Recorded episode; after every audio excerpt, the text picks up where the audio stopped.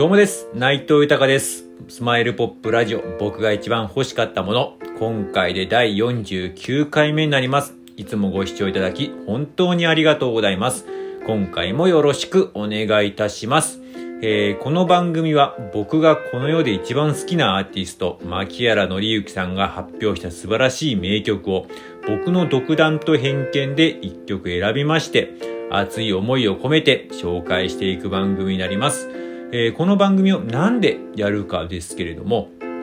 まあ改めて牧原紀之さんの素晴らしさを知ってほしいという思い、そして今、牧原紀之さんは活動自粛中ですが、活動復帰の,、えーのきっかけになることを願っての思い、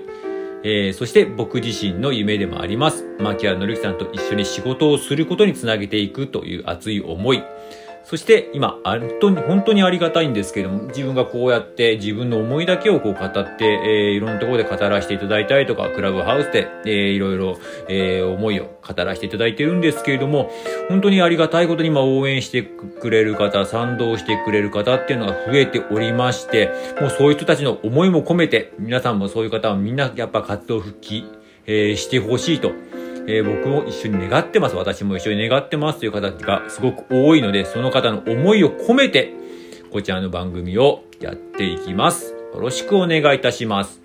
では早速今回紹介する曲を発表いたします。えー今回紹介する曲は WOW という曲になります。えーこの方で、えーこの曲はですね、ね、この方って言いますけどこの曲は、えー皆さん、えーファンの方だったら結構いろんな意味で、えー知られている。ちょっといろんな意味でっていう言い方もなんか失礼ですけども、いろんな意味で知られている名曲でして、まあ、えー通算28枚目のシングルなんですけれども、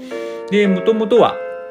本日は晴天なりという、えーっと、アルバムがあるんですけれども、こちらからの、えーシングルカット曲ということなんですが、実はこの曲なんですけども、前に取り上げました、えー国民的名曲、 SMAP に提供した国民的名曲の世界に一つだけの花